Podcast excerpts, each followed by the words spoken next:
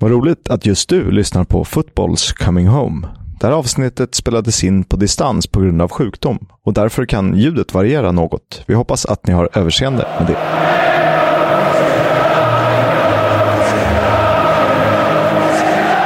Du, ehm, sen senaste gången vi sågs så har jag inventerat mina fotbollsmuggar hemma i köket. Vad har du hittat? Hur många tror du att jag har? Ja, med tanke på din obsession för diverse pryttlar kopplat till olika idrottsföreningar så eh, Ja, men kan ha så många? Sex, sju stycken? Bra gissning alltså. Jag, jag tänkte att det skulle skena iväg gissningen där givet mina 300 fotbollströjor och pins och allt vad det är. Men, men eh, bra gissat. Jag har fem stycken. Så pass ändå. Det är, vårt kontor ja. är ju eh, fyllt av kaffemuggar från hela världen.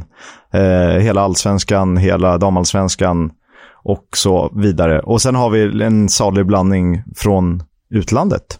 Men hem, hemma har jag ju egentligen två glas som jag håller väldigt högt. Det är två officiella glas eh, som man skulle kunna dricka ur om man vill. Eh, de är från EM92. Ruskigt snygga. Från EM92? Jaha. Jajamän. Jäklar fräckt. Är det med, med så här, eh, turneringsloggan eller med maskoten? Eller vad, vad... Turneringsloggan. Ja. Fint. Det, ja, den ska, de ska hålla högt. De där är säkert värda något på Tradera redan idag. Det är de, men de kommer jag inte sälja. Nej, nej gör du rätt i. Um, jaha. Även om jag håller EM 96 som mästerskapet med stort M. Ja, mitt är nog faktiskt VM 98. är nog mitt mästerskap med stort M. Eh, det hade något också, såklart. Ja. Men du, jag måste bara... Jag dricker nästan aldrig de här muggarna. Jag har bara köpt dem eh, av någon anledning på resorna. Men jag har ju eh, fyra muggar som är liksom släta och fina. Och så har jag en Kashimpasa-mugg. Turkisk Kashimpasa. Och den är så jäkla grov så att man typ skär sig i både hand och mun när man använder den. Eh, är den signerad av Andreas Isaksson? Eller Danny Drinkwater? Nej, inte, inte någon av dem faktiskt. Men, men vi får ju anledning att prata Danny Drinkwater mer alldeles strax. Det får vi. Jag eh, tycker att vi kör igång.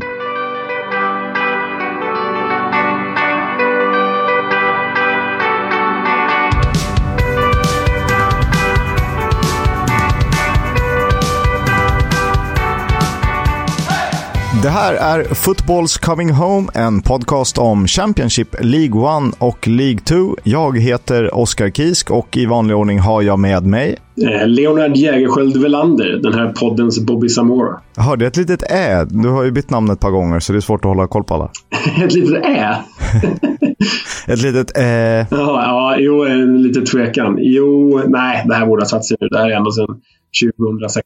Så, så det borde sitta, annars blir nog min kära fru inte alltför glad. Så det borde sitta. Vi hoppas naturligtvis att hon lyssnar, men att hon inte hörde det där. Jag tycker att vi eh, kickar igång i ganska rasande tempo och jag låter dig ta vid kring helgens eh, första derby, kanske det hetaste derbyt. Mm, helgens första derby, eller rent tidsmässigt så var det väl, gick väl båda samtidigt i lördags. Men vi tar väl oss till El Clafico och eh, derbyt mellan Derby County och Nottingham Forest som spelades på lördag, ah, lördag lunch, svensk tid får vi väl säga.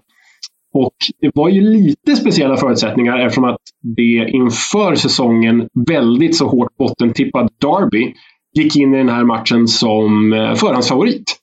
Ja, det kändes ju inte som vi kunde tänka oss det. nej, nej liksom tippade sist och bara panikvärvningar och transferembargo och allt sånt där. Men de gick in som förhandsfavorit och den här matchen såg jag i någon slags feberyra i lördags. Och eh, kände ju att Derby, det var väl ingen skönspel, men de levde ju ändå upp till epitetet förhandsfavorit. För de var, i alla fall i den första halvleken, det bättre laget. Eh, fick ju dessutom också utdelning genom den av Wayne Rooney så älskade, men av fansen ibland kritiserade Tom Lawrence, den irländska landslagsmannen, satte ju 1-0 för The Rams.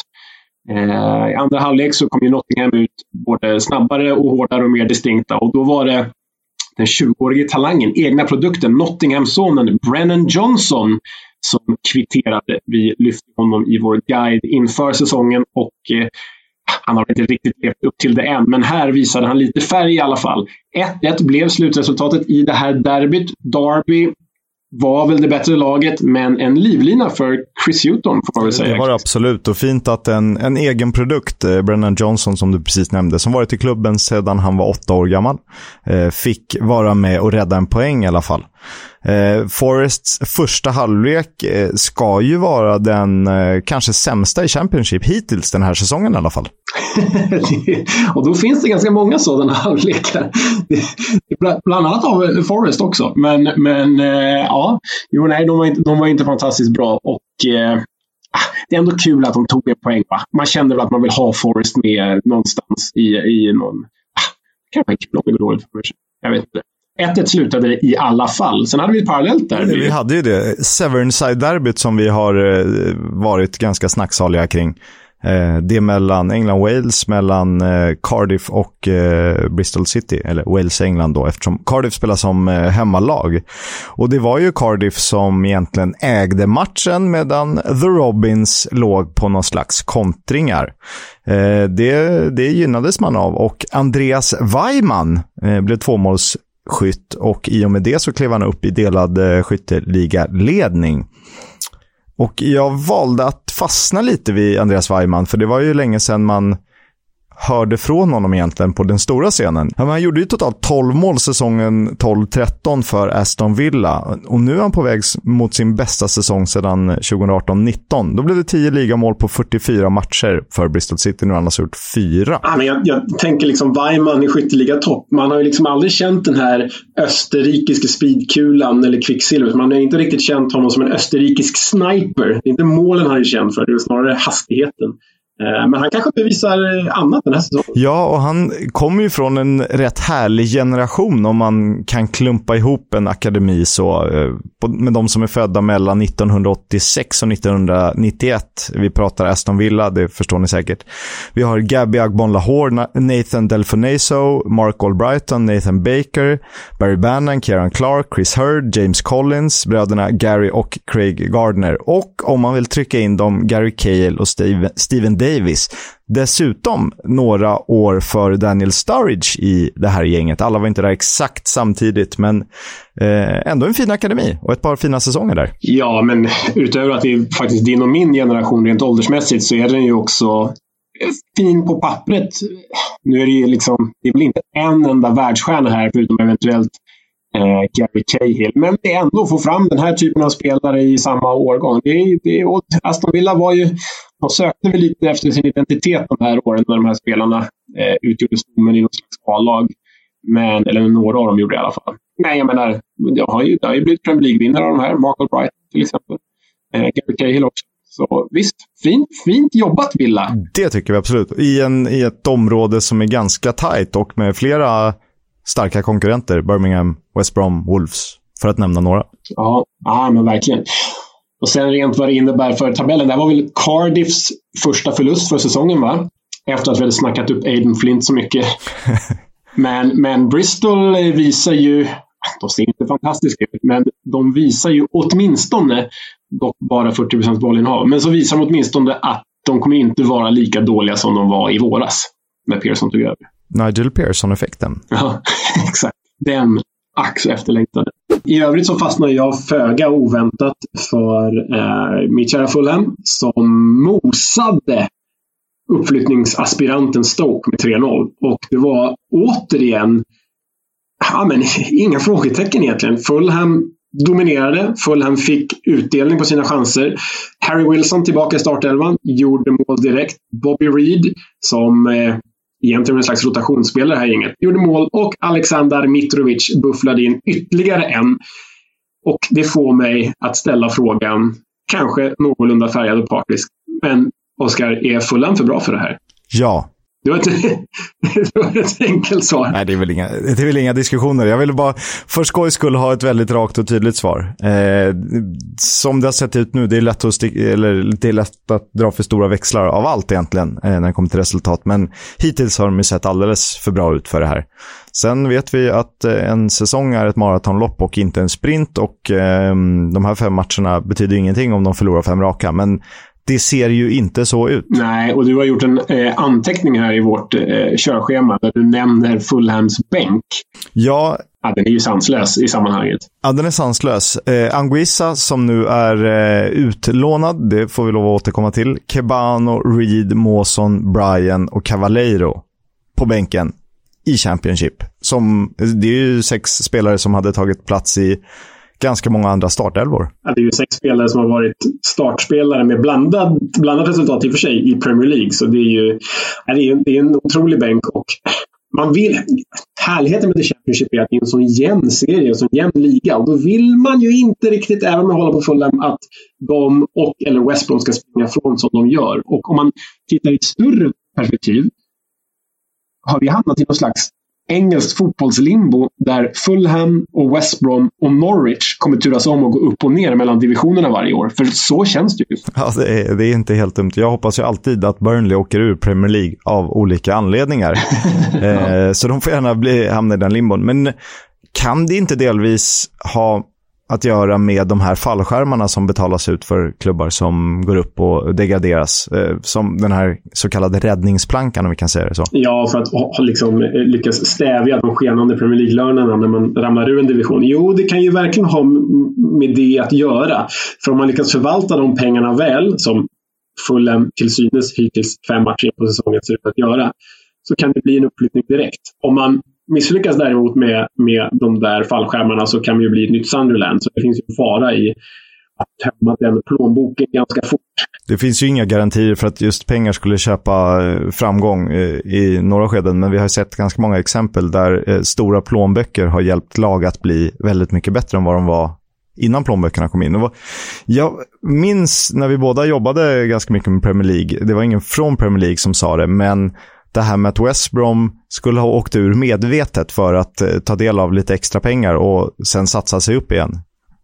Var det någon som faktagranskade det någon gång? Nej, jag vet inte. Om någon, jag kommer ihåg att det, det pratades om det också. Det känns ju oerhört på jävligt cyniskt om så skulle vara fallet. Men, men kanske ligger något i det. Jag vet inte får Jonas Olsson svara på när han gästar oss. Det är klart han ska göra. Ja. West Brom förresten, de spelade i helgen också. Ja, eh, jag har bara sett highlights från den här. Jag har inte eh, sett matchen. Men det man kan säga är att de borta slog ju Porsche, Peterborough, med 1-0 i 94 minuten. Semi Ajayi avgjorde. Och det jag tog med mig därifrån, det var väl egentligen Valerian Ismaels, tränaren i West Brom alltså, han José Mourinho-rusning till, till eh, de tillresta West Bromwich-fansen och eh, spelarna som firade med fansen. Han kutar ju över, en Adebayor-rusning kan man säga utan att vara provocerande. Kutar över hela planen för att slänga sig in i spelarhögen. Det gillar man ju att se, i alla fall jag. Det kommer vi aldrig inte att uppskatta, eh, för att prata dubbelnegationer. Det är, det är väl enda positiva José Mourinho har gjort, för mig i alla fall.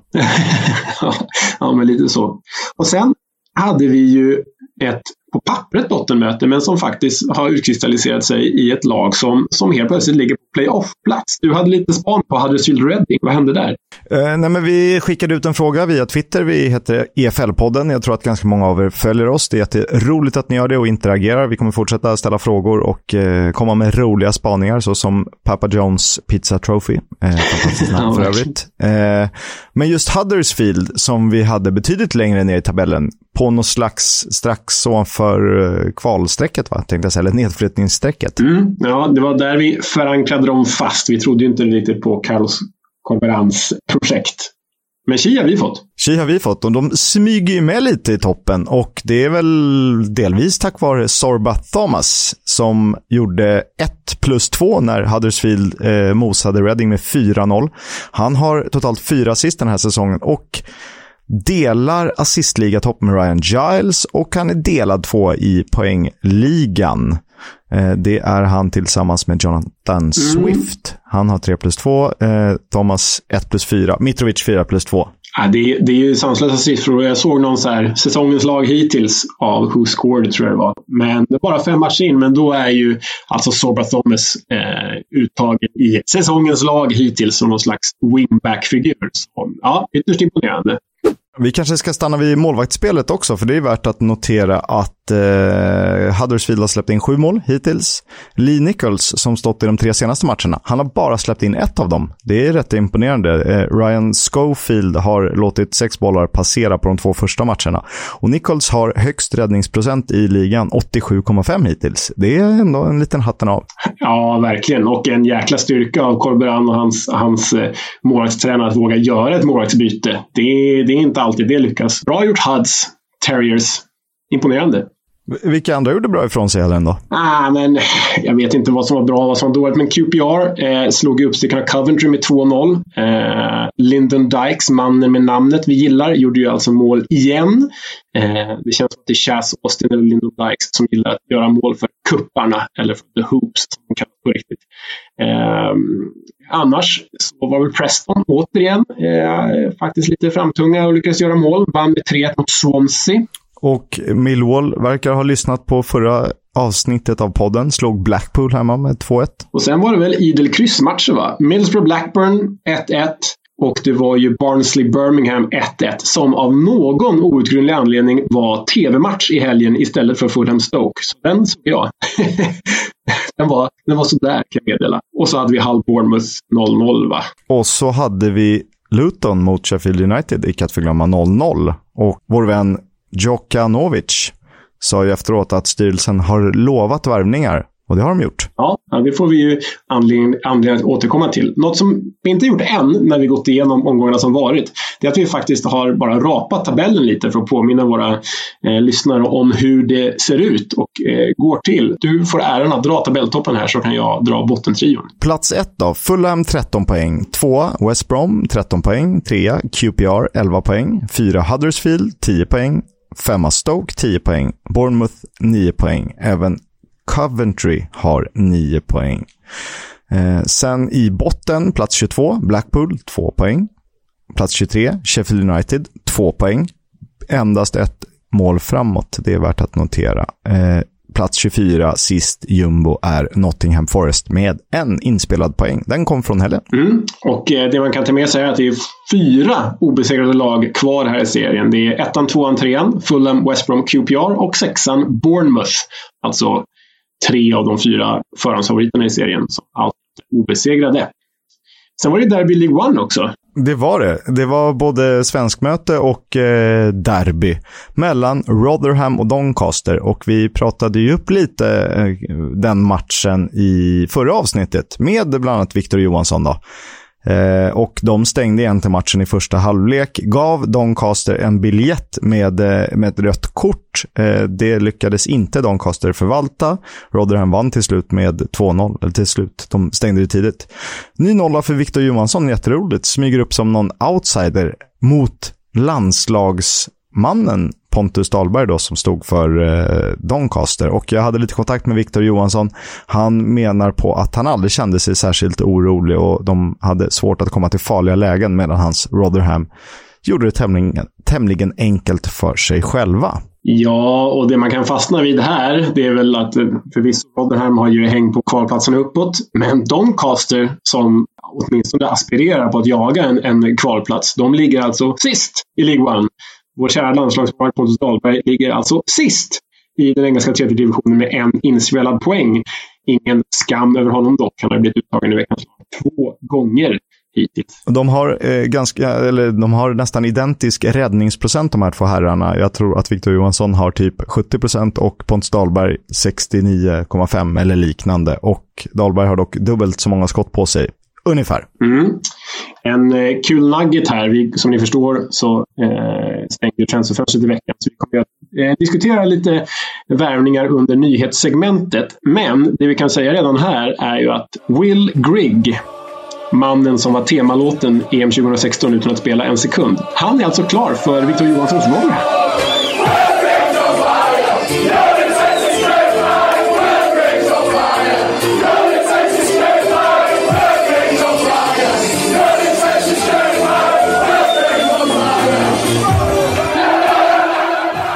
Och det, Oskar, det är väl en eh, värvning och en ramsa som man gillar, va? Det är klart man, eh, man eh, gillar den. Den satte sig på, på hjärnan där våren, senvåren 2016. Jag var på väg till Newcastle faktiskt för att se Newcastle mot Tottenham. Jag vill inte prata om den matchen, men det är väldigt trevligt att flyga till Edinburgh och ta tåget till Newcastle. Det kan jag rekommendera alla att göra, bara för att det är så vackert. Sen behöver man inte gå på fotboll på St. James Park helst. Ja, jag har faktiskt åkt eh, tåget i motsatt riktning. Jag har åkt, eh, åkt från Newcastle till Edinburgh.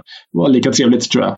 väldigt trevlig tågupplevelse. Ja, det är så fruktansvärt vackert där. Och så ser man små halvövergivna fotbollsplaner längs vattnet och lite mysiga stränder och sådär. Ja, det, det kan jag rekommendera. Ja, men verkligen. Det är en fin sträcka. Tåga i Skottland överhuvudtaget, norra England. Will Grigg till Rotherham på lån var alltså en av eh, de stora nyheterna innan transferfönstret stängde. Eller, det var inte så stort, men några som var riktigt stora nyheter, eh, de ska ni få här. Have you not been watching? I haven't! Leo, hur känner du för att börja? Du har hittat en eh, riktig liten härlig... Innan vi går in på de här supervärvningarna som har gjorts till och från Championship så ska du få en lite udda nyhet. Ja, men man följer lite bisarra konton så här nu när man ska gräva djupt i det engelska seriesystemet. Halvdjupt i halvdjupt engelska seriesystemet. Då hittade jag en nyhet som fick mig att garva ganska gott, även om det är ganska sorgligt.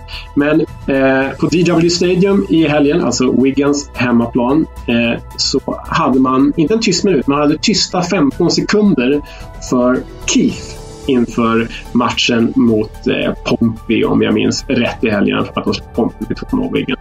Men eh, Keith är inte vem som helst, utan det är en anka Eh, så hela DW Stadium stod upp, stod upp och applåderade eh, Ankan Keith i 15 sekunder och det lät så här.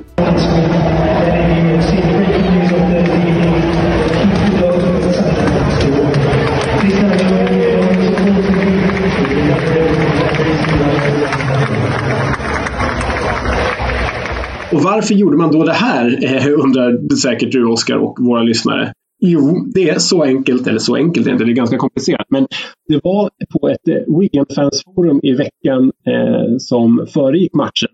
Så eh, var det en person, en wigan som skrev att hans husdjursanka Keith hade gått bort. Men det här, eh, hur det nu kunde misstolkas, det misstolkades.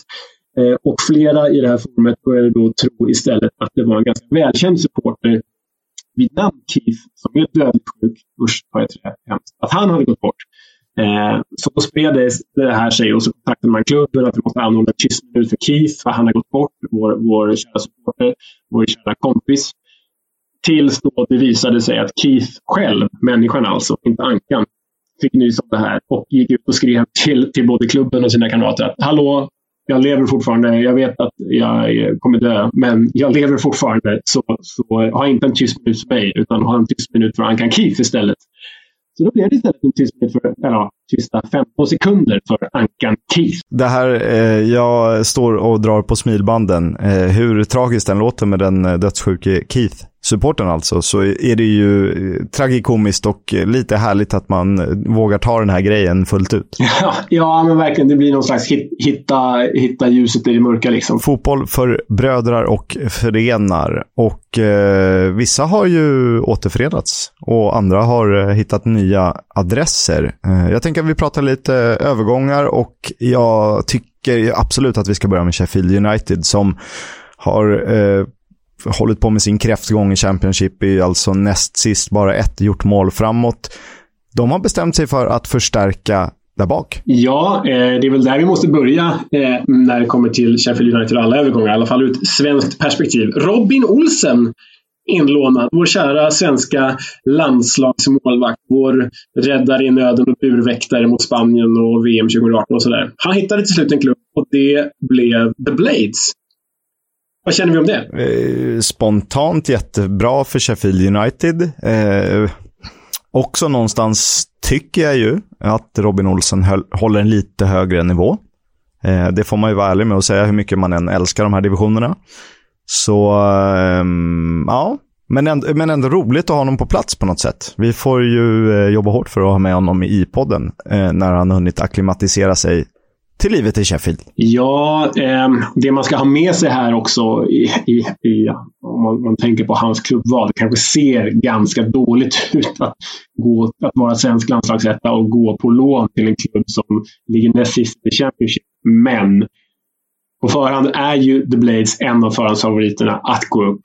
Det finns Premier League-pengar där fortfarande. Det finns en Premier League-trupp där i alla fall. Hyfsat gjord för Premier League i alla fall. Så när den här säsongen summeras sen om vad är det, 41 omgångar till så är det ju inte helt otänkbart att Sheffield United ligger topp 6 och därmed på kvalplats upp till Premier League. Så så dåligt sparskigt behöver inte vara för det här. Och framförallt så kommer han ju få spela varje match. Som man kanske inte hade fått göra på andra ställen, där han nu har varit. Roma, Everton bland annat, tänker jag. Ja, och på tal om det så har vi faktiskt från säkra källor hört kring den här övergången att det har funnits många intressenter eh, kring Robin Olsen. Många internationella klubbar eh, från, från diverse håll på kontinenten. Men där har Olsen tydligen varit väldigt rak och tydlig med sin agent och sagt att det bara är England som gäller. Vet du, kan du namnge någon klubb eller liga? Ja, men det ska tydligen ha funnits eh, eh sanningshalt i de här ryktena kring franska mästaren Lille. Det rapporterades ju för kanske en månad sedan att de var ute efter Olsen. Det blev ju inget och det ska, det ska ha funnits konkret intresse därifrån. Så ja, det är, ju, det är ju någonting att välja bort en fransk eh, ligamästare för, för en Championship-klubb. Det är det, men man förstår att man vill spela i England också. Som du precis var inne på, Blades aspirerar absolut på topp 6, tycker jag fortfarande. Sett i trupp och, och erfarenhet. Så att jag tror att förr eller senare kommer klättringen. Eh, för deras skull får man bara hoppas att det inte är för sent på säsongen, att tåget har gått. Ja, och sen när vi då pratar Blades och deras värvningar som vi faktiskt plockade in eh, andra har ganska bra namn eh, nu under sista eh, timmarna eh, här som var i veckan. Conor Hurrihan eh, från Aston Villa, irländsk landslagsmittfältare. Och så fick man in Morgan Gibbs White från Wolves lån, som är ju en ung engelsk offensiv mittfältare som spås en lysande framtid. Så det, det ser bra ut på pappret i alla fall. Eh, om vi kliver vidare lite då, då eh, till Reading. Eh, de plockar också in tre intressanta namn här mot slutet av fönstret som eh, det, det, har någonting. Sen är det inte säkert att det kommer hjälpa så mycket på planen. Det vet vi inte. Det är alltså Scott Dan till mittförsvaret, Danny Drinkwater till mittfältet. Också Alen Halilovic som vi pratade om som eh, klubblös för inte allt för lång tid sedan han har ju svårt att, uh, han har haft svårt att leva upp till epitetet den nye Messi eller den kroatiske Messi. Men uh, nu är han i Reading i alla fall, världens mest intetsägande klubb enligt Leo Jägerskiöld Welander. ja, men de blir ju lite, blir lite mindre intetsägande när de drar in de här profilerna. Men det här andas ju panikvärvningar. Alltså Scott Dan, hur gammal är han och hur bra var han de, de sista åren i Crystal Palace? När var Danny Drinkwater, liksom, när fick han ens regelbunden speltid i ett okej okay lag sist? Ja, vi hittade ju någon statistik på honom att han har varit med i en seger på engelsk mark sedan 2017. Och det var en match han dessutom blev utbytt i när hans lag låg under. Så jag vet inte vad Danny Drinkwater går för idag. Och Alen Halilovic ja, ursäkta alla Brummies där ute, men misslyckas man i Birmingham, de senaste årens Birmingham, då, då är man ju inte en superspelare. Så, ja, jag tycker det andas panik här i Reading. Eh, panik är inte i full här, men eh, man tappade ju Anguissa. Eh, han går till eh, Napoli på lån. Det är väl en del av en, en affär som ska bli eh, förlängd senare, gissar jag. Eh, honom har man ersatt med Nathaniel Chaloba. Det blir väl någon slags rak ersättare där, tänker jag. Ja, eh, på lån från Watford. Det är ju en, en eh, Chelsea-fostrad eh, ja, vad ska man säga, mittfältsdynamo med, med defensiva färdigheter. Så Chaloba känns ju som en bra spelare som mycket väl kan gå rätt in i Fulhams Och så har man även fått in från Watford även han, Domingos Kina, eller Kina. Vad är han? Är han colombian? Kanske han är. Eh, jag har inte, lika, eh, inte sett honom lika mycket som jag har sett Nathaniel Chaloba. Men det känns ju som, i alla fall för ett eh, toppjagande Fulham, eller ett ledande Fulham, som två ganska bra värvningar. Han är faktiskt portugis. Ah, bra span. Född i Guinea-Bissau. Ah, kul. De gamla kolonialmakterna är väl kanske inte så roliga. Men, men eh, bra, då har vi Domingos Kina. Sen har vi vår kära eh, Neil Warnock. Han spetsade till sitt Middlesbrough med att få in den offensiva kamerunien James Lea Siliki, han är en slags ytterfältare, spelat i Europa League REM. Rennes. Och på topp fick de in FM-bekantingen, för det är nog därifrån han är mest känd. Slovenska landslagsmannen Andras Sporar på topp. Kittlar det i dig när du hör de här eller rycker du mest på axlarna? Eh, jag går inte riktigt igång. Jag, eh, jag har ju någonting, man kan ju ha ett gott öga. Jag tror ju att det finns något i Sporar. Eh, det har väl inte varit någon blixtrande succé i Sporting, Club de Portugal. Men eh, ny miljö. Ja, vi får se. Sen har vi ju Reese Williams som lånas ut från Liverpool till Swansea. Eh, jag eh, följde med i den här tråden eh, på Twitter. De rödklädda är helt tokiga. Tycker att han borde varit kvar på Anfield. Så för Swansea är det väl ganska bra då. Ja, nej, men det är väl ett namn som, som eh, känns väldigt intressant och känns som att han skulle kunna göra en, en liknande säsong som Harvey Elliot gjorde på lån i Blackburn.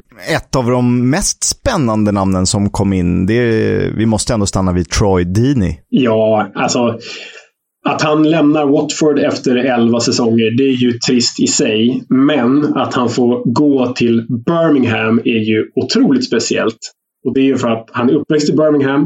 Han håller på Birmingham. Han har Birminghams klubbmärke tatuerat på sitt ena ben. Och som jag läste häromdagen, när han spelade i Watford, som är alltså lite norr om London, så bodde han ganska många år i Birmingham och pendlade till och från Watford. En, en omvänd Jonas Olsson då egentligen, som bodde ett tag i London och spelade i West Brom. Eh, så det, det, är ju, ja, det, är ju, det är fint att han får återvända till, till, sin, till sin hjärtas klubb egentligen. Det kanske mest eh, klassiska klippet kopplat till Troy Deeney känner ni säkert till. Det var Watford mot Leicester, det var eh, straffar, det var min favorit Marco Cassetti som fick en soft penalty mot sig när Anthony Knockhart eh, föll ganska billigt. Och eh, vi vet vad som hände sen va, men vi, jag tycker att vi spelar upp det. Ja, det är klart vi gör. If Knockout, who won it, scores it, Leicester City go to Wembley and it's the end for Watford.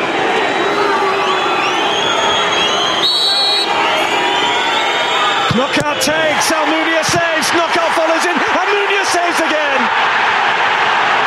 Absolutely astonishing. Now here come Watford. Forestieri. Here's Hogg!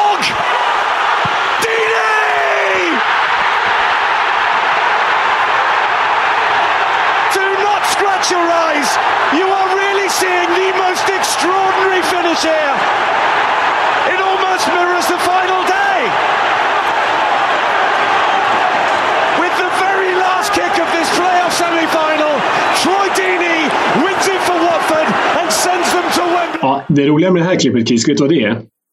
Förutom att det är det sjukaste eh, fotbollsögonblicket i, i engelsk fotbollshistoria kanske. Du kommenterade matchen. Nej, nej det gjorde jag inte. Eh, det var när du och jag jobbade på Viasat då. Och jag gjorde någon Premier League-sändning. Det här tror jag var, jag tror att det var samma dag som, som Manchester City säkrade ligan mot Queens Rangers. Och ehm, eh, så har vi den här matchen in parallellt i vårt kontrollrum, eh, Watford-Leicester. Och när vi då ser det här hända så blir ju hela kontrollrummet, det är ju som sjuk händelse, man har inte varit med om något liknande. Så, så hela kontrollrummet exploderar ju. Alla bara står upp och vrålar. Och I min iver att bara ställa, ställa mig upp och skrika med, med Watford-glädjen råkar jag armbåga Robban, eh, hette han, eh, Robert Andersson.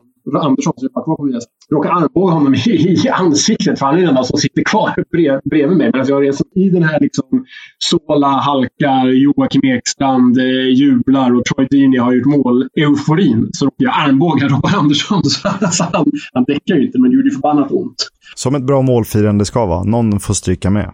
Vad, hur känner du kring att eh, välja ut dina topp fem värvningar? Sommarvärvningar i Championship? Ja, men det kan vi väl göra. Ska vi göra det?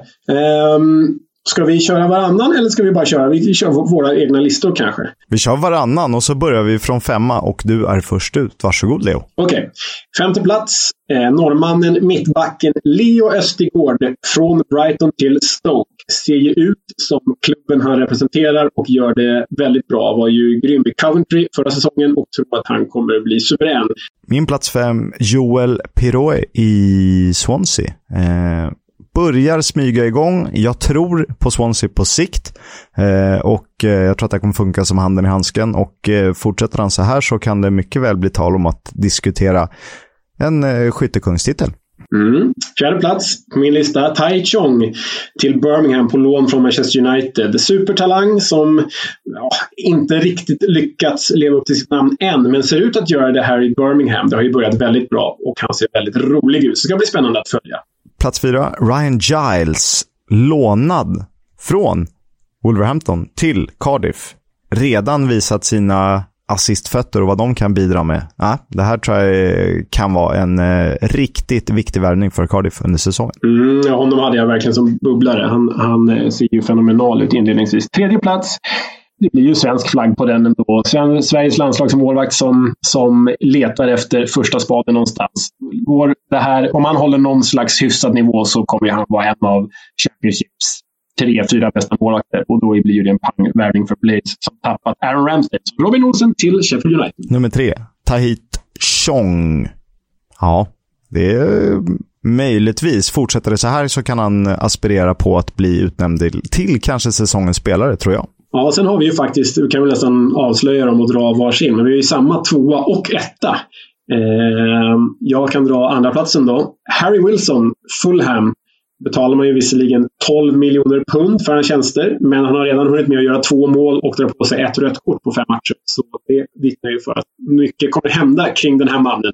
Walesisk landslagsman som är god för 20 poäng, mål inklusive assist då, Eh, per säsong. Så Fulham med ett kap trots pengarna. Och vi har ju båda Alex Smoat som etta. och eh, kul att vi är överens på något sätt, men eh, det är roligare om man tycker olika. Han spelar alltså i West Brom, tillhörde tidigare Barnsley. Han eh, följde alltså med Ismael till, eh, till Birmingham-klubben. Och eh, nu är han väl den som domderar och dikterar med eh, taktpinnen på, på centralt offensivt mittfält och eh, gör det med den äran. Eh, West Brom skuggar ju Fulham i toppen av Championship och eh, det här kan bli riktigt, riktigt bra om det får fortsätta. Ja. Sen vill man ju smyga in några bubblare också. Eh, Paolo Gazzaniga, att han går gratis till Fulham det tror jag bara är hatten av. Sen är ju Fulham så pass bra att de inte skulle behöva en så bra målvakt. Men om man rustar för Premier League nästa säsong, kanonvärvning. Ja, men verkligen. Det är väl den jag stannar vid också. Man kanske ska nämna Emiliano Marcondes till Bournemouth. Eh, Amari Bell, Luton. Sett riktigt stark ut inledningsvis. Eh, kan fortsätta vara så. Sen Huddersfield-duon, Lee Nichols som vi pratade om tidigare, målvakten, och Louis O'Brien som nämndes i eh, guiden inför säsongen. Mm. Ja, nej, men eh, Huddersfield har ju verkligen eh, överbevisat oss där och du var ju på det när du, eh, pratade, när du hade din genomgång i guiden.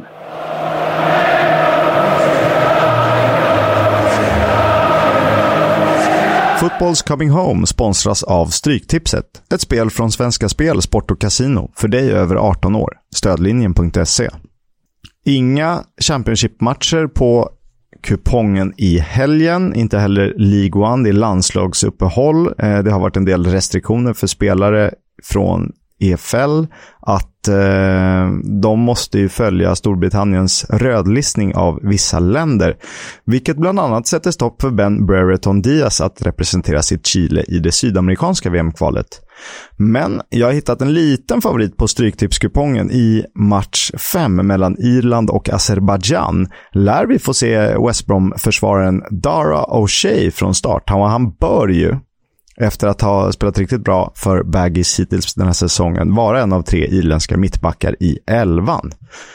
Och övriga Championship-spelare med den irländska truppen, då har vi väl Mark Travers, John Egan, Ryan Manning, Connor Hurihan och Jason Molambi. Och James Collins förstås, gamla Luton-anfallaren som inte är kvar i Luton längre. En favorit. Har eh, Leo några spaningar inför helgen?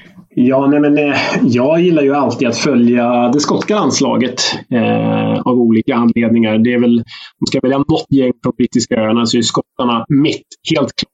Dock är det rätt få Championship-spelare med i den här truppen. Det är faktiskt eh, bara tre stycken. Scott McKenna från Nottingham Forest, Ryan Christie från Bournemouth och Lyndon Dykes från QPR. De tar sig an Moldavien eh, i helgen och därefter Österrike. Jag tänkte att man hade kunnat nämna Norge i de här landslagschampionsammanhangen. Men så såg jag deras trupp. Det är faktiskt bara Örjan Nyland, Bournemouth-målvakten, som är med. Givna pjäser som Sander Berge från Sheffield United. Tidigare nämnde Leo Östergård i Stoke och Stefan Johansson i Queens Park Rangers. Alla de saknas. Så norrmännen låter jag bli att nämna även om jag gjorde det nu. Och jag tycker att vi vandrar vidare till det segmentet vi kanske håller närmast hjärtat i den här podden. Eh, det har inget riktigt namn, men eh, profilen, klubben, säg vad ni vill. Eh, det har i alla fall blivit dags för Leo att berätta om Queens Park Rangers. Varsågod.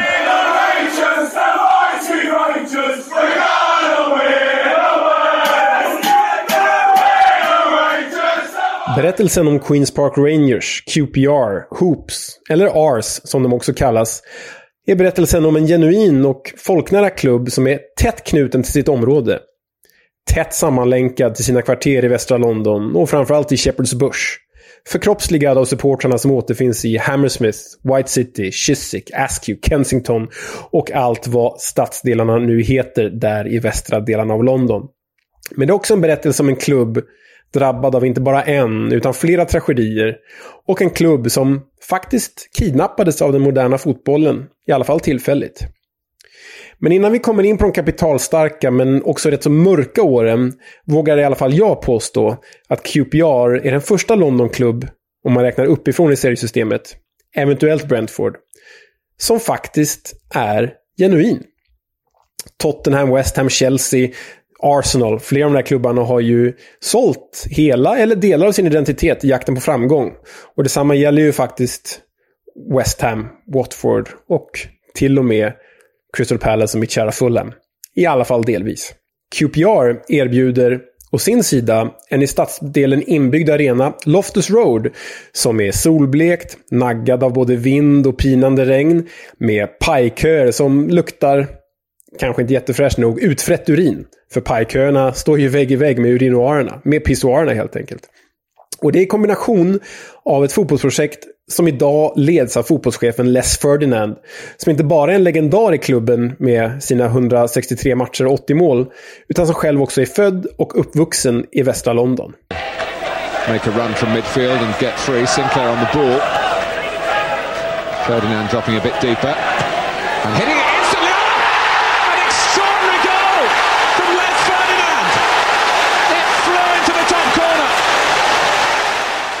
Att QPR under Les Ferdinands ledning lita på unga talanger är ju ingen slump.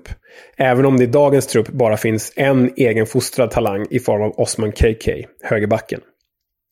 Och landsdagarna med Les Ferdinand kommer vi återkomma till. Men först och främst behöver vi stanna vid talangerna. Först och främst för att Hoops stannade vid talangerna själva. Det finns nämligen två för evigt ihågkomna ungdomar i QPR-led. Kyan Prince och Ray Jones. Hade du koll på de här eh, killarna sedan tidigare, Oskar? Absolut. Eh, det är klart man känner till det, tyvärr av fel anledningar. Vi, vi, skulle väl ha velat prata om deras gärningar för QPR på planen i den här säsongen, hellre än något annat. Mm, vi börjar med Kyan Prince som har gett Loftus Road sin nya identitet och sitt nya namn. Kyan Prince Foundation Stadium. Kyan Prince var en väldigt lovande talang som spelade fotboll för Queens Park Rangers från 14 års ålder. Han beskrevs som a prodigious footballing talent och som en outstanding and upstanding boy. Och just det senare skulle tyvärr komma att bli hans öde. För det var den 18 maj 2006 då Kyan Prince bestämde sig, endast 15 år gammal, för att ta en av sina klasskamrater i försvar. Det slutade dessvärre med att Kajan själv knivhöggs till döds med en fickkniv. Ett sorgligt och alldeles för tidigt slut på en ung mans liv, men också på en aspirerande fotbollskarriär som inte ens hann börja. Described as a prince by name and a prince by nature, the 15-year-old lived the final moments of his life here, outside the London Academy in Edgware, northwest London. He was stabbed once in the heart while trying to break up a fight. QPR instiftade omgående Kyan Prince Goal of the Season som delas ut än idag till Hoops snyggaste mål för säsongen. Och sedan 2019, efter en supporteromröstning, har Loftus Road alltså gått under namnet Kyan Prince Foundation Stadium. Detta till minne av Kajen och i samarbete med hans pappa, Mark Prince, och dennes antikniv välgörenhetsorganisation. Därtill införlivades Kajen Prince själv i Fifa 21 som en hyllning vid hans 30-årsdag. Och det är väl helt rätt sätt att nå ungdomarna som kanske ibland eh, spelar mer Fifa än vad de tittar på fotboll. Eh, men oavsett vad är det väldigt fint att man, eh, att man väljer att eh, lyfta fram en X-talang låter ju hemskt att säga, men tyvärr är det ju så. Och som om det inte vore nog så hann det gå bara drygt ett år innan tragedin var framme igen. Då hette spelaren Ray Jones. Återigen handlade det om en egenfostrad ung talang, då 18 år gammal. Jones hade precis fått sitt genombrott i A-laget samma säsong och älskades av fansen. One of our own sjöng de. Föga hjälpte det dock när Jones bil körde rakt in i en buss mitt i London. Jones och hans bägge medpassagerare avled omgående. QPR pensionerade hans tröjnummer, tröja nummer 31, som en hyllning till den bortgångne talangen. Vi har ju varit inne på det tidigare, det här med pensionerade nummer, att ibland görs det ju av, eh, för oss, lite outgrundliga anledningar och känns lite för tunt. Utan ska du pensioneras nummer, då ska du ha x antal matcher och tyvärr ska det ha hänt någonting hemskt. Jag tänker alltid på Mark Vivien Foé till exempel. Eh, och liknande eh, som omkommer på planen eller i samband med fotbollslivet. Men tragedierna var inte över än och den som skulle kräva flest liv hade ännu inte uppenbarat sig. Den 14 juni 2017 började det 24 våningar höga lägenhetshuset Grenfell Tower att brinna. Huset stod i brand i över 60 timmar och mer än 250 brandmän krävdes för att få bukt med elden. Detta alltså i västra London. Detta i närheten av Loftus Road och Queens Park Rangers. Och när lågorna hade lagt sig konstaterades 72 dödsfall och över 70 skadade. That night witnessed scenes of unimaginable horror. It was quite high up, like just above the middle, and she was screaming, I've got a baby, please help me get out. I can't get out. I'm trapped. I need to save my baby. As well as those of astonishing bravery. As I was going down downstairs, you had firefighters going up the stairs, brave firefighters going up the stairs. The Prime Minister has finally announced a full public inquiry, and today the Chancellor's shock revelation that the cladding around the building may have been banned. We need to know what happened. We need to know have an explanation of this. We owe that to the families, to the people who have lost loved ones, friends, and the homes in which they lived. Queens Park Rangers som närmaste elitklubb blott en mile från Kensington. Hur långt är en mile förresten, Kiss, på svenska? 1,6 kilometer ish. Mm. Du, du har koll. Och eh, QPR öppnade då alltså sina dörrar för de drabbade i den här tragedin. Loftus Road fylldes med donerade föremål från omvärlden. Klubbens Community Trust anordnade fotbollsskolor för Grenfells barn och ungdomar. QPR lånade också ut sina lokaler till välgörenhetsorganisationer som hjälpte de drabbade. Och därtill anordnade klubben en välgörenhetsmatch. Game for Grenfell. Med kändisar och fotbollsspelare som lockade 17 000 åskådare och drog in över 450 000 pund. Så klubben kände mycket för det här. Och klubben gjorde mycket för Grenfell. Men den som kände mest, det var Les Ferdinand. Fotbollschefen och klubblegendaren som själv hade växt upp i skuggan av tornet. Han var bara fem år gammal när tornet började byggas på den gård där han själv växte upp. Han tog verkligen detta personligt. I think uh, first and foremost for me, and on a personal basis, is I, I grew up on, on the Lancaster West Estate, and, and Grenfell Tower is part of that Lancaster West Estate. So um, I think, like a lot of people, we've done some a, a load of good things um, in, in trying to support. All I wanted to do was whatever I could do to help. Um, saying about celebrity, this is about community, it's where I came from, and I wanted to give something back. To be able to, and I'm lucky I'm in a position where I can I can do that. So that's where it came from. Born out the idea of what could we do to help as a football club and as an individual. Ferdinands uttalande och klubbens agerande är bara några av de exempel som finns på hur QPR agerar med, för och i sitt närområde. I sitt community. Och det gillar vi väl, eller hur Kisk?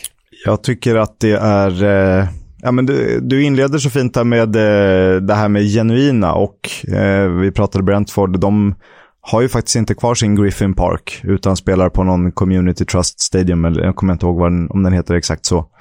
Eh, så att det är ju lite fusk där och eh, det här gör ju att man verkligen kan tycka om QPR. Och hoppas att de når all framgång som de själva önskar. Vi vill ju ha kvar dem i Championship för vi vill prata om dem. Men eh, för deras skull kan man ju unna dem en uppflyttning.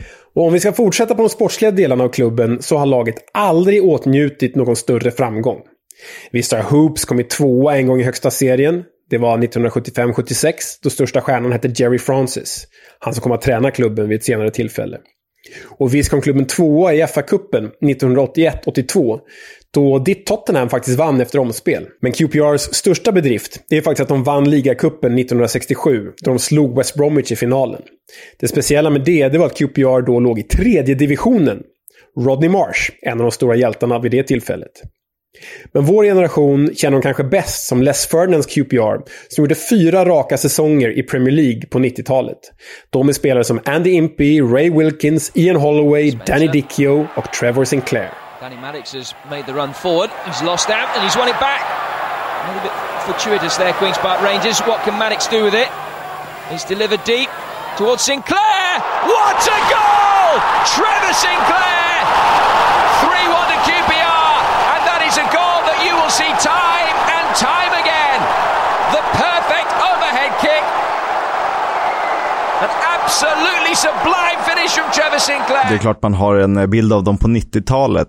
Ännu färskare i minne eh, det som har hänt på sen, sen millennieskiftet på eh, från början av eller från slutet av 00-talet egentligen. Det kan väl eh, du ge oss en liten redovisning kring? Mm. I modern tid har det mesta handlat om upp och nedflyttningar mellan divisionerna för QPR. Och det ägarskap som faktiskt kidnappade klubben under ett par år. Och det började egentligen med 2000-talets ekonomiska problem och svårigheter som mynnade ut i att F1-jättarna Bernie Eccleston och Flavio Briatore köpte klubben 2007. Då ryktades det om David Beckham. Men istället blev det nästan League One. Och det finns faktiskt en fenomenal dokumentär om den här tidsserien i klubben som porträtterar kaoset väldigt väl. Tänk er Sandland till I Die, fast dess föregångare. Typ 10, nästan 15 år före Sandland till I Die. The Four Year Plan. Jag har sett den ja, men nästan tre gånger och den är ju sanslös hur ägarna bara pratar skit om spelare och supportrar och, och tränare och sparkar tränare till höger och vänster. Så den rekommenderar jag starkt att se. Briatore nämnde vi i förra avsnittet eh, i vår anekdot i slutet av eh, programmet när eh, vi pratade om den här supporten som klädde av sig eh, i takt med att eh, QP har, eh, gick sämre och sämre i matchen för att han skulle naken chocka Flavio Briatore i någon slags protest. Och eh, Sen hann han ju aldrig göra det, så att han stod naken på läktarna när eh, de gjorde 3-2 hemma mot Sheffield Wednesday. Mm, för i den vevan så ändrades klubbmärket mot supporternas vilja. En rolig detalj är att jag faktiskt intervjuat han som designat dagens klubbmärke, Dan Norris, men, men det är en parentes.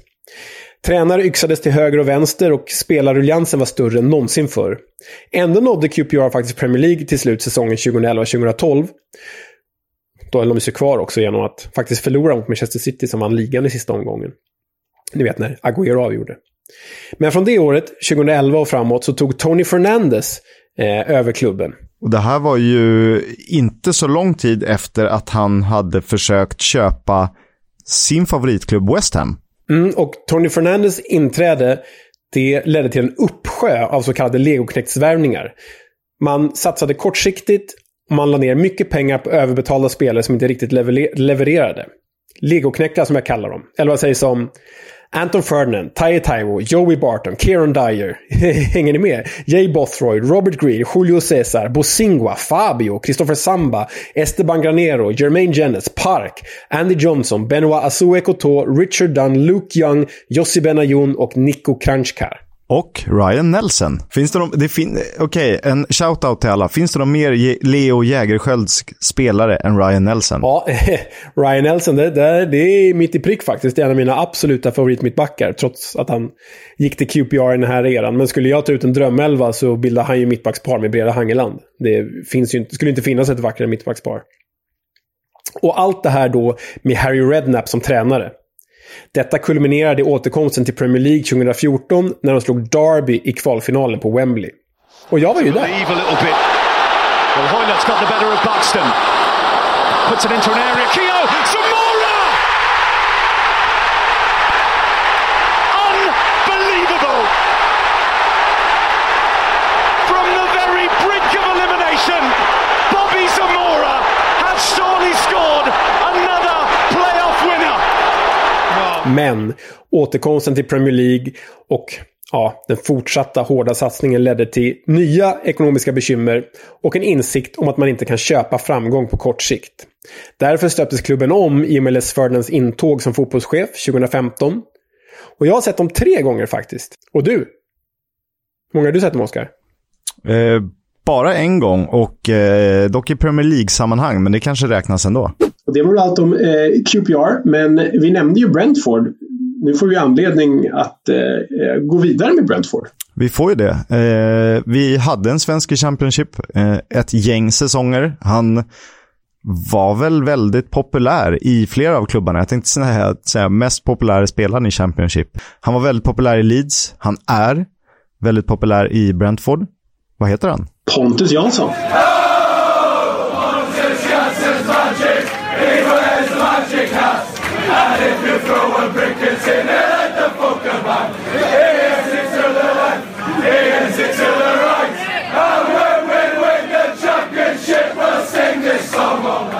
Du Pontus, du har ju spelat i The Championship för eh, två klubbar, för Leeds och för Brentford.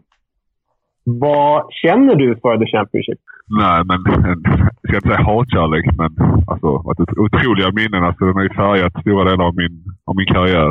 Uh, men jag är lika glad som, som det så, så är jag glad att jag slipper spela fler matcher där, för att det är väldigt, väldigt intensivt och, och långa säsonger och mycket matcher. Uh, men såklart kommer man alltid ha en, en kärlek för dem. Hur skulle man kunna beskriva ligan? Alltså jag tror den har utvecklats ganska mycket under de fem åren som jag var där. Och när jag kom dit var det mycket. Jag ska inte säga att det var... Alltså även då hade fotbollen gått framåt, men då var det lite mer rakt spel, hårt fysiskt.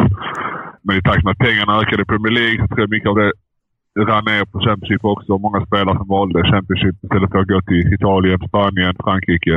Jag tror det triggade upp nivån på, på ligan. Eh, och de sista tre, fyra åren har väl hypen kring Championship varit enorm och blev egentligen bara större för att det är så pass nära Premier League. Och det är väl drömmen alla, alla spelare har och flera klubbar också för den delen, att gå upp. Eh, men det, det är så nära Premier League att, att att Championship blir extra eh, speciellt jag. Det här är ju liksom, det finns ju, som du är inne på, det finns ju mytbilder och även legendariska bilder om The Championship. Att det bara är liksom sparka, spring, långbollar och lera. Men hur mycket stämmer det idag? Nej, men alltså det, det finns ju kvar. Alltså det är vissa lag som, som har satt det i, i, i system såklart och, och vissa lag som gör det och har det funkat bra för. Eh, vi kan ta Cardiff som ett exempel som gick upp i Premier League på, på, på den med långa inkast, hörnor fasta situationer och ett långt och fysiskt lag. Så att den funkar ju. Så där är ju de lagen som har det, satt det system som, som kör på det och tror på den melodin. Eh, men av de 24 lagen så jag tycker även nykomlingar som kommer upp från, från League One har en tydlig strategi hur de vill, hur de vill spela fotboll. Eh, så av de 24 lagen så att det, alltså det, det är få. Alltså det är kanske fyra, fem, sex lag som har den här lite rakare vägen av fotboll. Annars tycker jag det nästan alla, alla lag försökte, försökte mer eller mindre spela de sista åren. Och eh, så sent som i våras så eh, vann du själv kvalfinalen upp till Premier League. Två raka kvalfinaler blev det med, med, med, med Brentford. Kan du beskriva den känslan att komma upp i, i serien och vinna på Wembley? Nej, men det tror jag man kommer förstå mer i takt med att åren går. Framförallt efter karriären. Att man fick vara med om det. Framförallt på det sättet också som vi, ja, vi var där året innan på ett tungt Wembley. Och det kändes nästan som att man, man spelade typ en träningsmatch. Men man visste samtidigt att matchen betydde ja, 3 miljarder eller 2 miljarder eller vad det nu kallas, eh, kallas det för matchen. Och sen förlora på det sättet och sen en kort, en kort break däremellan. emellan. vi hade tio dagar ledigt innan vi var dags att sätta igång nästa säsong. Så det var ju såklart extra speciellt. Eh, men att sen då få, för, för avsluta det hela med att gå upp året efter, det är klart att det, det gjorde det extra speciellt. Det var nästan som att det var var menat att det skulle bli på det sättet.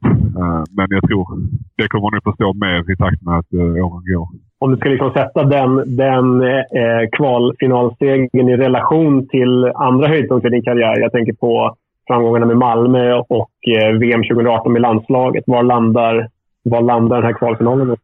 Ja, men alltså, jag skulle, skulle, skulle vara helt ärlig så slår den ju, slår den ju allt. Alltså, jag hade ju såklart när jag var ung en dröm om att spela fotboll i MFF och sen att få göra det som ordinarie man och vinna SM-guld. Det är klart att det är svårslaget, men på det sättet som det blev med att jag var så många år i Championship och ofta i, i lag som var nära att gå upp och gjorde det bra även individuellt, men kom aldrig därifrån riktigt. Och sen missat, ja, alltså först semifinalen med Leeds ännu ett år innan det och sen finalförlusten mot Fulham med Brentford och sen ja, hade vi misslyckats ännu en gång så klart det känts, känts otroligt. Men att då få göra det. Det var ju såklart en otrolig lättnad samtidigt som man var stolt och, och allt, allt det hårda jobbet jag fick. Jag blev betalt om man kan säga så. Elfsborgs Bosse Johansson, han är ju en eh, uttalad Leeds-supporter. Han sa en gång att Championship är ligan som alla vill vinna, men att ingen vill bli uppflyttad till Premier League. Han säger väl det med supportervinkel. Förstår du vad han menar när han säger så? Ja, jo, jag fattar ju. Alltså, det finns även en skröna bland vissa spelare. Jag ska inte nämna vem och för vilka lag, men att det är så pass tufft i Premier League att det, man har den här hypen att man går upp och så lever man i en, en dröm och en bubbla. Men sen när det väl börjar och förlusterna kommer in så är det fan, ah, det här kanske inte var så kul. Uh, men jag hoppas att inte jag eller vi, eller jag är övertygad om att vi inte är Premier League för som turister utan vi, vi är där för att, för att hålla oss kvar och göra bra resultat. Och Leeds är ett bra exempel på förra året. Jag tycker vi har visat de här tre första matcherna också. Så att, förhoppningsvis har inte vi samma, samma känsla att fan, det här kanske var för stort det. Utan vi har och Brentford klubb, som klubb också, att, att de är redo. Vi är redo för, för Premier League. Så förhoppningsvis så har vi en lite annan känsla. Men jag såklart jag fattar det.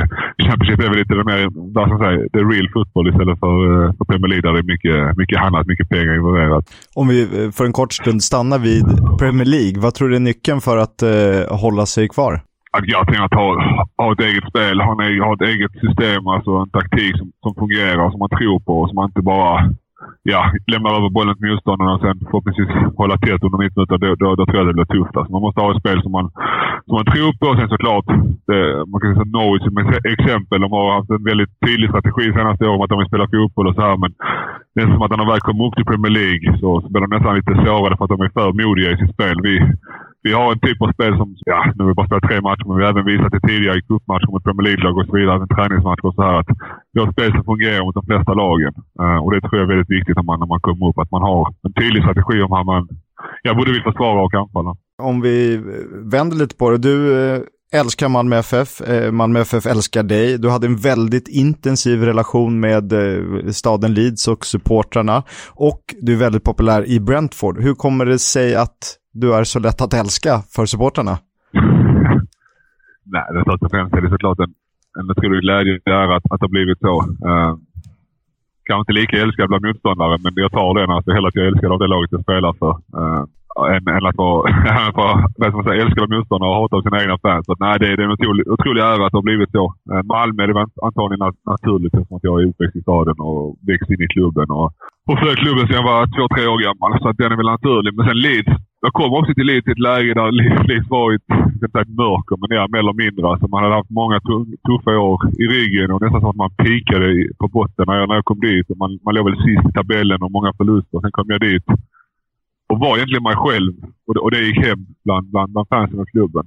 Och sen i Brentford, väl, ja, alltså, jag vet inte varför. Det, klubben har väl tagit stora steg under de två åren jag varit här. På något sätt så valde jag ju Brentford mer än att de valde mig. Klart att de också ville ha mig, men det var ju nästan jag som tog kontakt med dem och sa att jag var sugen på att komma. Så att, den är också kanske lätt för fansen att, att tycka om. Så att, ja, jag vet inte. Det, ibland är det små, små saker som gör att man blir omtyckt av en, av en klubb och, och, och supportrarna.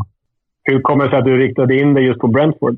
Nej, men alltså det var väl mer att mitt, mitt fokus var på att stanna i England. Det är klart att hade, hade en Premier League-klubb kommit, ska jag inte ljuga, så det är klart att vi hade såklart kollat över den istället. Men där och då, liksom, allting så snabbt och jag var inte först inte tillgänglig på marknaden för Leeds. Men när det väl blev av så gick det väldigt snabbt. Och, och min, min enda fokus var att, var att stanna i England. Och, ja, från början var ju tanken att oavsett att de ville sälja mig så ville jag ändå stanna. Men det blev som det blev. Och sen, sen så, såklart, när det inte det fanns en i Premier League så skannade vi av vad det fanns i, i Championship. Att jag, jag vet inte. Jag, där och då så gillade jag, jag gillade det fortfarande. Men där och då så var det som att jag, jag, jag ville inte sluta på det sättet som det blev. Utan jag ville verkligen ta steget upp.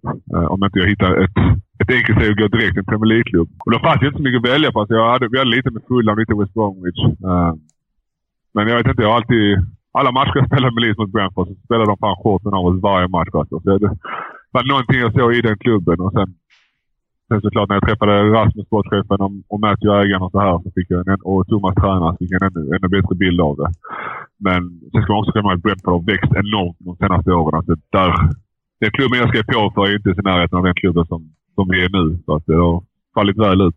Det finns ju en eh, numera klassisk Leeds som går jag tänker inte sjunga den, men Pontus Janssons Magic, he wears a magic hat. And if you throw a brick at him, he'll head the fucker back.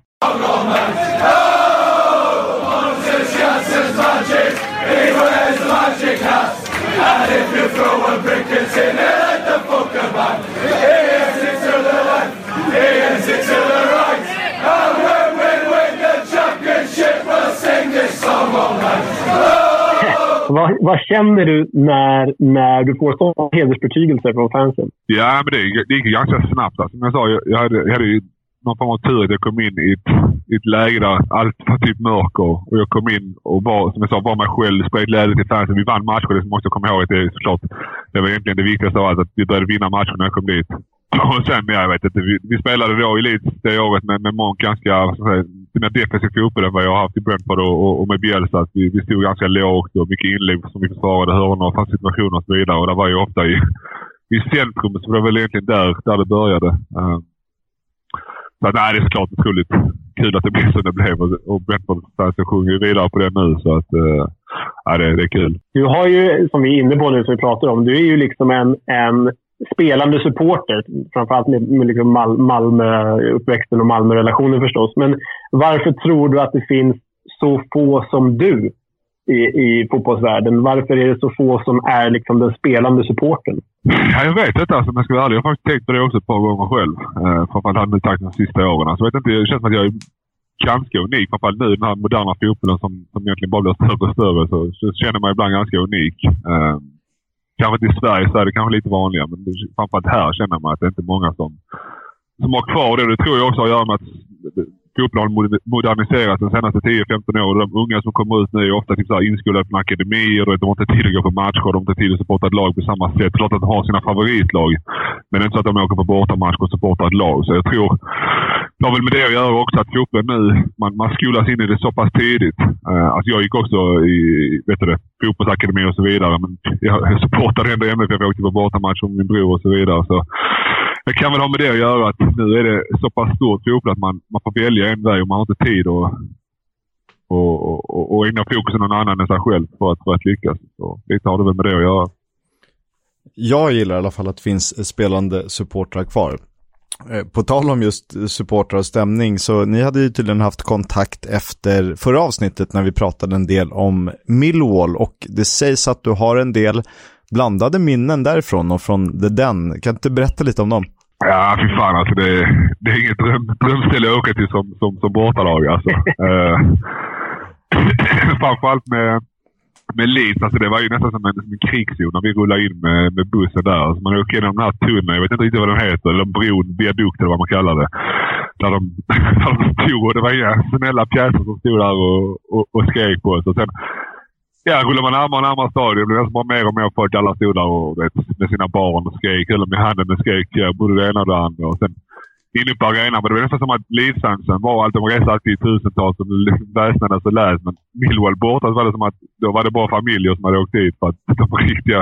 För, äh, det, det är nog inte så här det var, men det kändes som att då, då åkte inte de riktiga fansen för att, för att det hade nog blivit kaos. Alltså. Så att, äh, den arenan hade vi hade tufft jag tror, inte jag, jag tror inte jag har vunnit det heller under de tre åren som, som jag spelade mot dem. De var inte i Championship första året tror jag.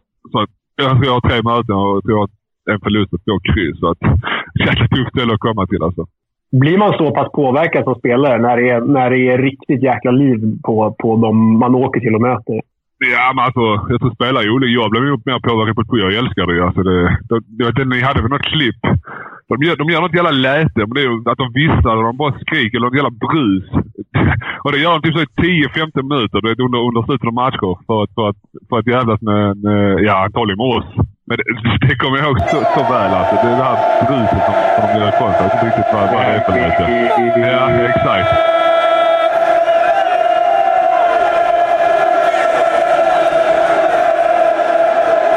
Det, det kommer jag ihåg så väl alltså. Uh, men eh, nej, det var, det var häftigt. Jag gillade det som fan. Alltså, det var, att, att det var så lite hett stämning mellan ja, främst fansen även på planen. Sen spelarna i Millwall ska man inte glömma. Det är också riktiga rövel. Alltså, det är så som att de måste vara det för att spela i Millwall. Så att, uh, ja, de, de går, det går hand i hand. Men Vad gör de då om de är riktiga rövhål? Ja, jag vet inte allt. Alltså, de är såna, jag har ett par stycken, jag ska inte nämna vem, men de är riktiga svin. Alltså. Men som sagt, man, man ger och tar på fotbollsplanen. Jag gillar det, men alltså, det är som att de det är som att de nästan, det här känner jag lite med mig själv i Leeds också, man, för att Leeds är nästan en liknande klubb som Millwall. Man måste ha en viss approach på planen för att också därför som kanske jag fick kärleken av fansen. Och lite så är det samma för spelarna i Millwall. De, de ska passa in och vara en Millwall-spelare. Uh, så att, uh, det har väl lite med det att göra kan jag tänka mig. Eh, det var ungefär samma fråga, men vi kan ju eh, kliva vidare lite. Du säger att den var bland de värre då. Eh, vilka är de värsta du har spelat på om du får ranka fem? Uh, alltså värst, jag vet inte Eller bäst stämning eller liksom mest påverkad av kanske? Ja, men alltså, jag skulle säga de matcherna som som det finns en tight rivalitet med, ja, med främst Leeds. Alltså matcherna med Brentford var inte så många för att Brentford är så pass ny klubb, liten klubb. QPR är ju de stora derbyna. De matcherna var ganska intensiva. Men annars får jag välja de matcherna med Leeds. Där var det ju framförallt Sheffield-matcherna, United. Framförallt de, det året när vi slogs om, om topp två med dem. Eh, både hemmamatchen och bortamatchen var otroliga. Alltså, otrolig stämning och väldigt intensivt och bra matcher. Eh, och även Sheffield Wednesday. Eh, otroligt fin. Jag gillar den här arenan som fan. Alltså. De har ju den här eh, kortsidan bakom målet. Där det, jag tror det är ett tak, om inte minns helt fel. Där det är alltid bra stämning och alltid fullsatt. Framförallt i matcherna mot Leeds. Så de två gillar jag som... Eh, och, och, som jag sa till, till, till er tidigare, framförallt de matcherna med Leeds där Leeds-fansen kunde få en hel läktare. Eh, typ Preston och, och Blackman som, som, som, som exempel. Där var det ofta 7-8 tusen Leeds-fans som reste för de fick en hel läktare då var det ganska mäktigt. Det var det som att, eller det var som att spela på, på hemmaplan trots att det var bortaplan. Uh, så att, ja. Det var ju roligt med det mesta, för jag tänkte att jag skulle vara lite smart och säga ja, okej, okay, visst Millwall är vidriga, men Cardiff, de måste vara för jävliga. Och så svarar du typ bara så här, ah, de är ingenting i jämförelse. Ja, nej, jag, jag har inte den bilden av Cardiff om jag ska vara helt ärlig. Alltså. Uh, jag vet inte, jag, jag kände Cardiff som ett, som ett jag vet inte, turistlag, men jag, jag kanske har fel. Alltså, för jag känner aldrig att det var någon stämning där och ofta... Jag vet inte. Nu mötte jag dem nu dock bara två gånger borta. Eh, för de var väl uppe i Premier League ett år, sen var jag skadad ett år med Brentford. Eh, men... Eh, nej, jag vet inte. Jag kanske har fel bild av Cardiff. Apropå något helt annat. Eh, du nämnde ju Sheffield där. Din gamla MFF-kompis och, och ja, kamrat från landslaget. Robin Olsen landade ju i Sheffield United nu. Uh, är det du som har tipsat honom om, om stålstaden? Nej, det kan jag faktiskt inte säga att jag har gjort. Alltså, det... Men jag, kan, jag, jag kan inte förstå. Alltså, Robin, för mig, nu är Robin en av mina, han är min bästa kompis inom fotbollen och vi har växt upp i Europa. Alltså, för mig, det, och EM, och jag tänker egentligen alltid med landslaget, det är väl ett tydligt exempel. Att han, för mig är Robin en av de, utan att ha topp 10 bästa målvakterna i världen. Alltså, jag kan inte nämna mer än 10 målvakter som är bättre än honom. Och då, jag kan inte förstå att inte att inte andra större klubbar än, än, än Sheffield har, har velat ha honom. Alltså, det är för mig en gåta. Så att Sheffield ska vara otroligt lyckliga och glada att, att de har fått, ja, enligt mig, en av de bästa målvakterna i världen. Alltså, för, för där tycker jag Robin när han, när han är på sin topp. Men nej, jag kan inte säga, jag kan inte säga att jag rekommenderar att han går dit jag De har fått en ganska tuff start också. Så att, vi, vi har hört eh, eh, att det sägs att eh, Robin ska ha valt bort massa klubbar för, för eh, Sheffield och för England. Är han, är han anglofil eller vad, eh, vad är anledningen till att han, han väljer England? Ah, men alltså, jag vill inte gå in så mycket i, i detalj. Alltså, han, han älskar ju England. Uh, och det är också därför han var, han var i Everton här tidigare. Uh, så att England är väl där han alltid har drömt om att spela. Uh, så att som sagt, ja, för mig borde han stå i en topp 10-klubb i Premier League. På den nivån håller han. Uh, men ibland är fotbollen... Ibland är inte fotbollen så, men uh, jag är helt övertygad om att, att Sheffield får in... Ja, han är garanterat Championships bästa målvakt. Så att, uh, han, kommer, han kommer göra dem stabila nu. Jag tror att de kommer börja klättra nu i takt med, att Robin kommit in. För de har ändå ett okej okay lag, eller de har ett bra lag, men de är ändå rankade topp fyra inför, inför säsongen. Så att jag tror de kommer att börja varva igång här nu. Um, om vi knyter uh, tillbaka till dina Malmörötter här. Då. Så för ett par år sedan så uh, körde jag en sändning i Europa League, Chelsea mot, mot uh, Malmö. Och du gästade vår studio och sen kollade du på, på matchen. Kommer du ta dig till Stamford Bridge för att heja fram Malmö igen nu när det Champions League? Ja, jo, men det är klart. Nu har jag ju för fan cykelavstånd dit just. Förra gången var det, var det lite längre. Bjälstad var inte jättelycklig när han hade hört att jag hade varit iväg. Men nej, den här gången är det ju, är det ju så pass nära. Så att det enda är väl med, med coronarestriktionerna. Men förhoppningsvis så jag, har det lugnat sig lite och jag är dubbelvaccinerad tills dess. Så, eh, så man får lite mer förstånd kanske än tidigare. Men eh, nej, det är så mycket till för att de ska kunna stoppa mig från det. Det får bli en mask i värsta fall. Och ta något eh, konstigt gult kort i matchen innan. Nej, men jag tror... Eller jag, jag, jag har ju såklart kollat upp det. Jag såg att eh, det är inga matcher. Det är midweeken och, och det är inga cupmatcher heller. Så att förhoppningsvis så, så ska det vara grönt. På tal om Malmö lite då, vi pratade med Viktor Johansson eh, som ju står i Rotherham. Han drömmer ju om att spela i Hammarby som han aldrig har representerat på seniornivå. När får vi se dig i MFF igen? Ja du, det är en fråga som jag får mer och mer frekvent här nu såklart. I takt med att jag blir, börjar bli gammal gubbe. Men eh, nej, jag vet inte. Alltså, jag ändå känner att jag är typ i peaken av min karriär för tillfället. Jag har fått en bra start i Premier League. Jag har fått en bra start i Premier League. Eh, såklart det gäller att, att vara ödmjuk och fortsätta träna hårt och jobba hårt. För att, att annars så, alltså, man, jag märker ju av det så otroligt tydligt vilken, vilken skillnad det ändå är på Championship och Premier League. Alltså. Att, eh, det, det, det går inte att slappna av i Premier League om vi, om vi säger så. så att, eh, det är ett step upp. Men nej, jag, som sagt, jag trivs jättebra där jag är nu. I, men eh, ja, som sagt, det kommer ju närmare och närmare att, att vi ändå flyttar hem igen för oss som inte bara tittar på engelsk fotboll utan följer engelsk fotboll och läser betyg och, och eh, tänker och tycker och experter kring engelsk fotboll så nämnde du själv att du är din peak i din karriär just nu. Du är ordinarie i ett Premier League-lag. Då undrar man ju varför fortsätter inte du i landslaget? För oss blir det för oss, för oss är det så här, det är, det, är väl, det är väl nu du verkligen ska vara i landslaget, känner man som utomstående. Mm, ja, nej, men alltså, jag vet inte. Det här är ett beslut som, som, som har växt fram under lång tid. Alltså, jag, jag tror för att jag ska kunna fortsätta vara i, i den här piken och kunna fortsätta prestera vecka in vecka ut mot den bästa i världen så, så, så tog jag beslutet att jag, då behöver jag de här, som, som där jag är nu, de här två veckorna när det är landslagsboll. Att, att, istället för att eh, ge energi, kan bygga upp energi för att jag är redo för nästa block av matcher. Det vägde in också. Jag, jag har haft lite ute med, med, med skador de sista åren och blivit, bara blivit värre i takt med att jag, jag måste spela med landslag, resa och mycket matcher. Klart, det, nu har jag spelat 49 matcher tre år i rad med, i Championship med, med playoff och så vidare. Så klart att det är mycket. Eh, får spela lite lugnare nu. Men jag tror som som jag sa, ska jag fortsätta prestera på hög nivå i Premier League så så tror jag att det här kommer hjälpa mig att inte, att inte spela landslaget. Men såklart samtidigt otroligt tråkigt att, att inte spela landslaget för att det har varit en otrolig ära och otroligt, otroliga minnen. Men nu fattade jag detta beslutet med, ja, främst mig själv, men med, ihop, ihop med min familj. Eh, och jag tror att, det, att eller såklart jag fattar, jag hoppas att, jag tror att jag fattat rätt beslut. Om du ska vända dig till våra kära lyssnare, om vi kliver tillbaka in i den engelska fotbollen igen. Om du ska rekommendera något, eh, något engelskt resmål fotbollsmässigt då alltså. Gärna eh, utanför de stora jättarna, United och Liverpool och sådär. Var skulle du skicka dem då någonstans? Kommer kolla på mig först och främst i Brentford. Eh, en otroligt fin arena. Eh, spelar fin fotboll. Så jag får rekommendera det. Men annars såklart, jag kan inte, jag kan inte säga Leeds. För Leeds matcherna är otroliga. Alltså, bra stämning nu. Fansen kommer tillbaka. Så att, det kan jag varmt rekommendera också. Och sen alltså, jag, alltså utanför fotbollsmässigt så vet jag inte rent kring resmål och sånt. Vilka städer som är bra. Jag hörde ett avsnitt om, om Hall. så, så jag ska rekommendera, rekommendera det om det. är ganska nära Leeds också ju. Jag tror vi var, till och med var i Hall någon gång på det här eh, vad heter det? Outlet. Det var någon outlet här tror jag. Så jag åker nog inte tillbaka till Hall efter att ha lyssnat på ert, ert avsnitt. Nej, nej det, det, rekommenderas inte. Även om de har Tom Huddleston så rekommenderar jag inte riktigt. Vi får se till att åka till dig istället. Vi eh, kan väl ses kring Brentford under säsongen. När man kan resa lite lättare kanske. Mm.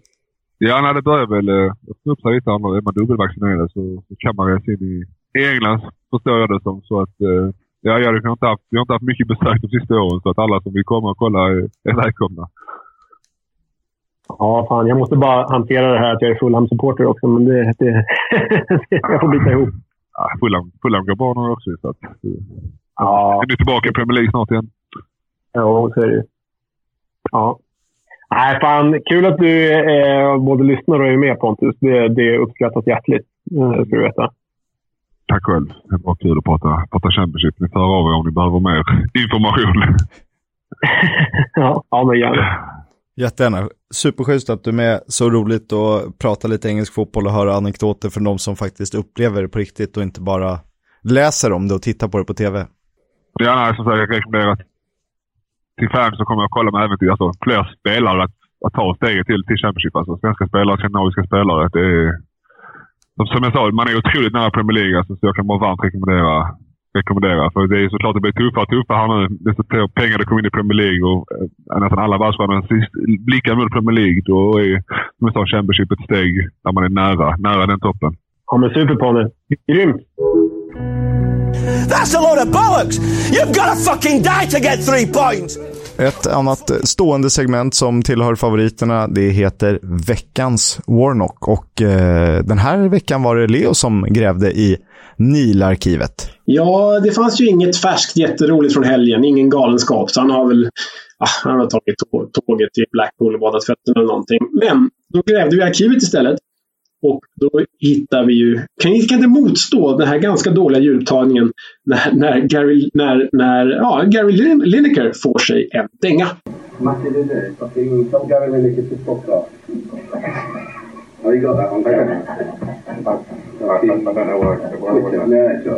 Oh. He called me Colin. Can I say Colin here?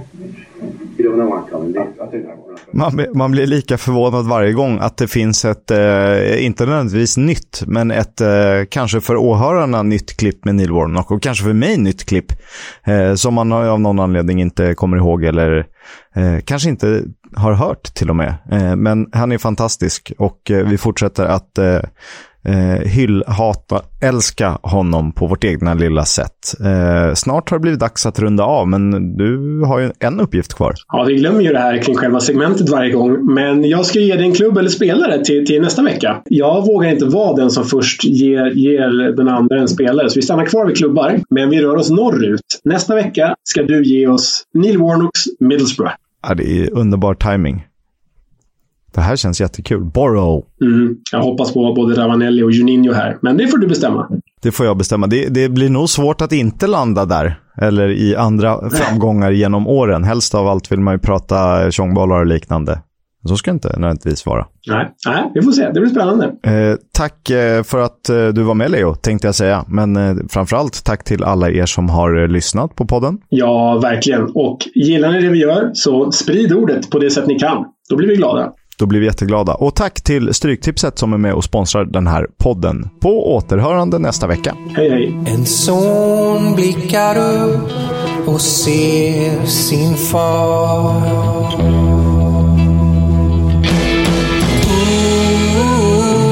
Upptäckta vägar, de han tar. När det regnar kallt och ibland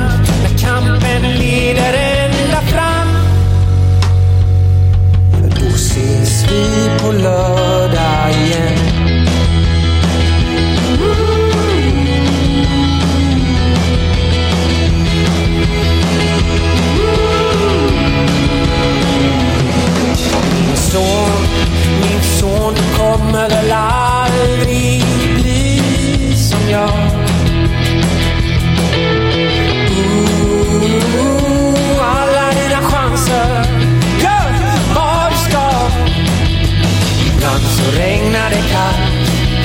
slut leder kampen ända.